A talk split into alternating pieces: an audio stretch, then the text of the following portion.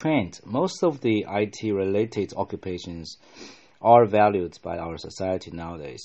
Uh, for example, you can see those um, uh, IT workers like the programmers uh, or uh, people who technicians who are doing this kind of um, apps. They can actually earn a lot of money because uh, they can generate a lot of profits for the company because they are using this kind of a high technology like the cutting edge technologies to uh, you know, use the resources more efficiently. For example, they can build some apps to help people to do the online communication or maybe um, shopping, uh, payment things.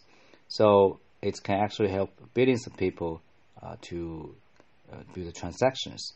So maybe the team of the um, employee, like the technicians, is very small, maybe just about uh, 15, 20 people, but they are actually in charge of billions of dollars transactions.